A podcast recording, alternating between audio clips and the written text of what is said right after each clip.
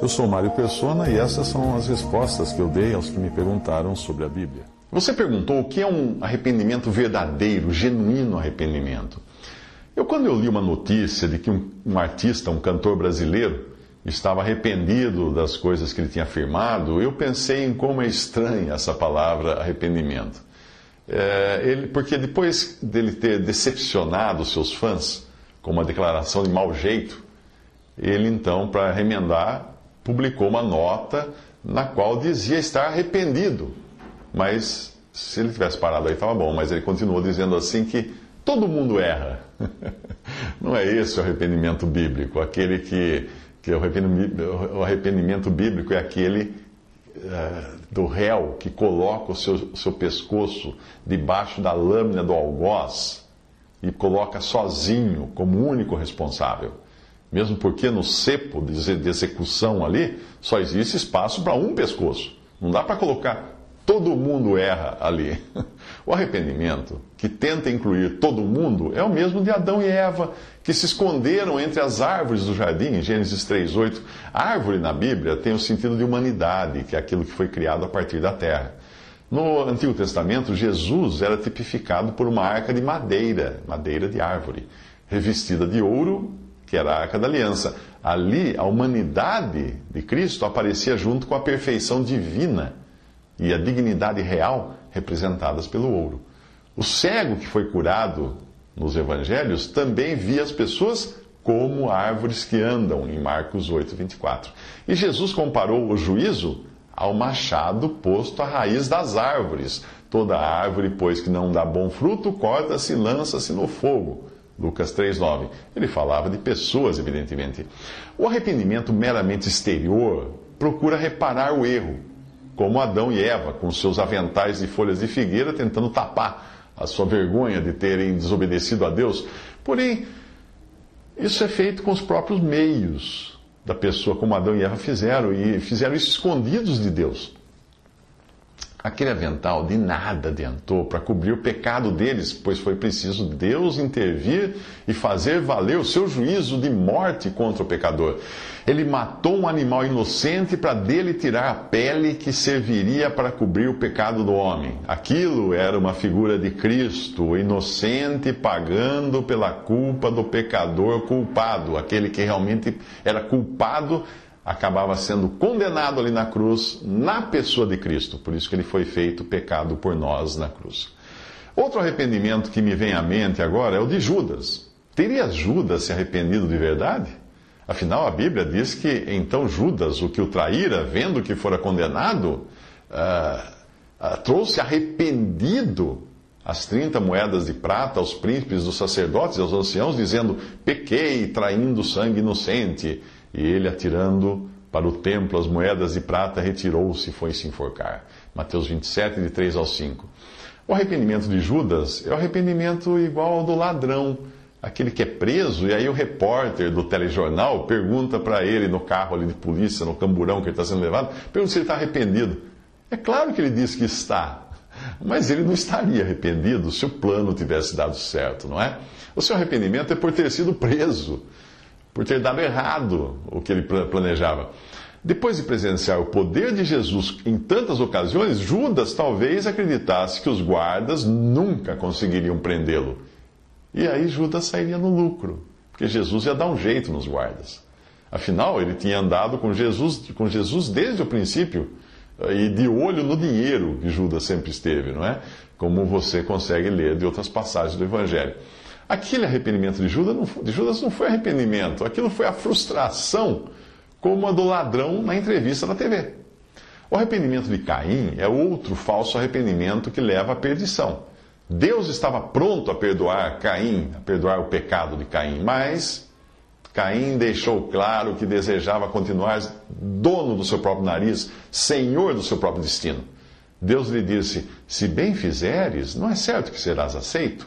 Gênesis 4:7. Todavia Caim rejeitou a graça de Deus e decidiu condenar-se a si mesmo, lavrando ele próprio a sua própria sentença. Ele diz: É maior a minha maldade que a que possa ser perdoada. E como se não bastasse, acrescenta a si mesmo uma pena que Deus não havia determinado. Ele diz de si mesmo: Todo aquele que me achar me matará. Gênesis 4, 12 a 14. Deus não havia dito que o seu pecado não podia ser perdoado. Deus não havia dito que, que todo que o achasse iria matá-lo. E nem iria querer dizer isso. Porque Deus até providenciou uma marca em Caim para impedir que os outros matassem. Caim recusou a graça de Deus. Mas e o arrependimento de Pedro? É, Pedro também fez bobagem e depois se arrependeu, mas esse foi genuíno.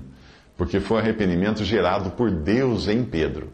Você se lembra de que Jesus, ao revelar que Pedro negaria, disse que intercedeu por Pedro por saber que ele seria peneirado como trigo? Lembra dessa passagem? Mais tarde, após negar o Senhor três vezes, Pedro viu que o, uh, Pedro viu que o Senhor olhou para Pedro. E Pedro lembrou-se da palavra do Senhor e saiu Pedro para fora, chorou amargamente. Lucas 22, 60 a 62. Naquele momento, o mundo em redor de Pedro deixou de existir. E, e ficaram só Pedro e o Senhor Jesus olhando para ele. E é este o lugar que deve ocupar o verdadeiro arrependido, a sós com Deus, horrorizado com o seu pecado, mas ao mesmo tempo tocado pela misericórdia divina. Foi o caso da mulher adúltera, embora ali a palavra arrependimento não seja mencionada na passagem, mas todos ali, a mulher e os seus acusadores, foram convencidos de pecado. Os seus acusadores, com suas consciências atribuladas e sabendo que não poderiam atirar a primeira pedra, o que eles fizeram? Fugiram da presença do Senhor.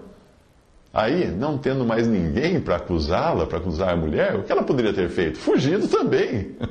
Mas não, ela ficou ali, reconhecendo a sua culpa, diante do único sem pecado que poderia muito bem apedrejá-la, como a lei determinava. E ela ouviu as palavras de graça saídas da boca de Jesus: Nem eu, te, nem eu também te condeno. Vai-te e não peques mais. João 8,11. Este é o verdadeiro arrependimento. O arrependimento, arrependimento genuíno ele é solitário diante de Deus. Ele não se justifica dizendo que, ah, mas todo mundo erra. Não. Foi um arrependimento assim, solitário, que moveu o coração de Jeremias ele escreve: Na verdade, depois que eu me desviei, eu arrependi-me, e depois que eu fui instruído, eu bati na minha coxa, eu fiquei confundido e envergonhado, porque eu suportei o opróbrio da minha mocidade. Jeremias 31, 19. Mas se existe um arrependimento solitário, existe também um arrependimento solidário, com D. Nele, o arrependimento inclui outros no seu arrependimento. E mesmo assim é um arrependimento sincero. Eu estou falando agora de Daniel, no exílio na Babilônia, para onde ele havia sido levado ainda adolescente. E o exílio era um castigo de Deus por causa da desobediência de Israel como nação. Mas o menino Daniel, quando foi levado para lá, não tinha sido diretamente culpado pelos pecados do seu povo. Mesmo assim, quando ele confessa o pecado da, da nação de forma solidária, com D, ele se inclui dizendo: nós pecamos e nós cometemos iniquidades e nós procedemos impiamente e nós fomos rebeldes, apartando-nos dos teus mandamentos e dos teus juízos. Daniel 9:5. Este também é o arrependimento substitutivo de quem não tem uma responsabilidade direta pelo pecado, mas voluntariamente coloca o seu pescoço debaixo da lâmina do algoz. É o que Jesus fez quando não somente assumiu a humanidade para fazer-se um com os seres humanos, mas sem pecado, claro, mas foi até o madeiro, até a cruz, por amor dos verdadeiros culpados. Os seus sentimentos e o que ele fez por você e por mim podem ser vistos profetizados no Salmo 69 e também outras passagens onde também faz confissão de pecados que ele não tinha cometido. Veja a passagem do Salmo. Tu, ó Deus, bem conheces a minha estultice, e os meus pecados não te são ocultos. Restituí o que não furtei. Salmo 69, 5. Outro, aquele que não conheceu pecado, o fez, Deus o fez pecado por nós, para que nele fôssemos feitos justiça de Deus. 2 Coríntios 5, 21. Levando ele mesmo em seu corpo os nossos pecados sobre o madeiro, para que, mortos para os pecados, pudéssemos viver para a justiça, e pelas suas feridas fostes sarados. 1 Pedro 2, 24. Diante de tamanha provisão e da promessa de que, se confessarmos os nossos pecados, Ele é fiel e justo para nos perdoar os pecados e nos purificar de toda injustiça, como fala 1 João 1,9, por que será que nós hesitamos tanto em nos deixar conduzir a um arrependimento genuíno quando nós pecamos? Por que nós tentamos culpar outros ou, ou nos escondermos na multidão, como fizeram Adão e Eva entre, a, entre as árvores do bosque? Por que rejeitamos a graça de Deus, como fez Caim, e passamos a viver como fugitivos, que, com medo de tudo e todos? Quando criança, quando eu era criança, eu não queria a injeção que o farmacêutico tentava me aplicar. Eu lutava com todas as minhas forças para me desviar daquela agulha. Mas depois eu acabava percebendo que teria sido menos doloroso, menos dolorido, menos sofrimento se eu tivesse logo me sujeitado à picada, ao invés de apenas adiar a dor, porque eu só adiava a dor. Desprezas tu as riquezas da sua benignidade e paciência e longanimidade, ignorando a benignidade de Deus que te leva ao arrependimento, diz a palavra de Deus. Porque a tristeza, segundo Deus, opera arrependimento para a salvação, da qual ninguém se arrepende. Mas a tristeza do mundo opera a morte. Leia isto em Romanos 2, versículo 4, e também em 2 Coríntios 7, versículo 10. Visite respondi.com.br.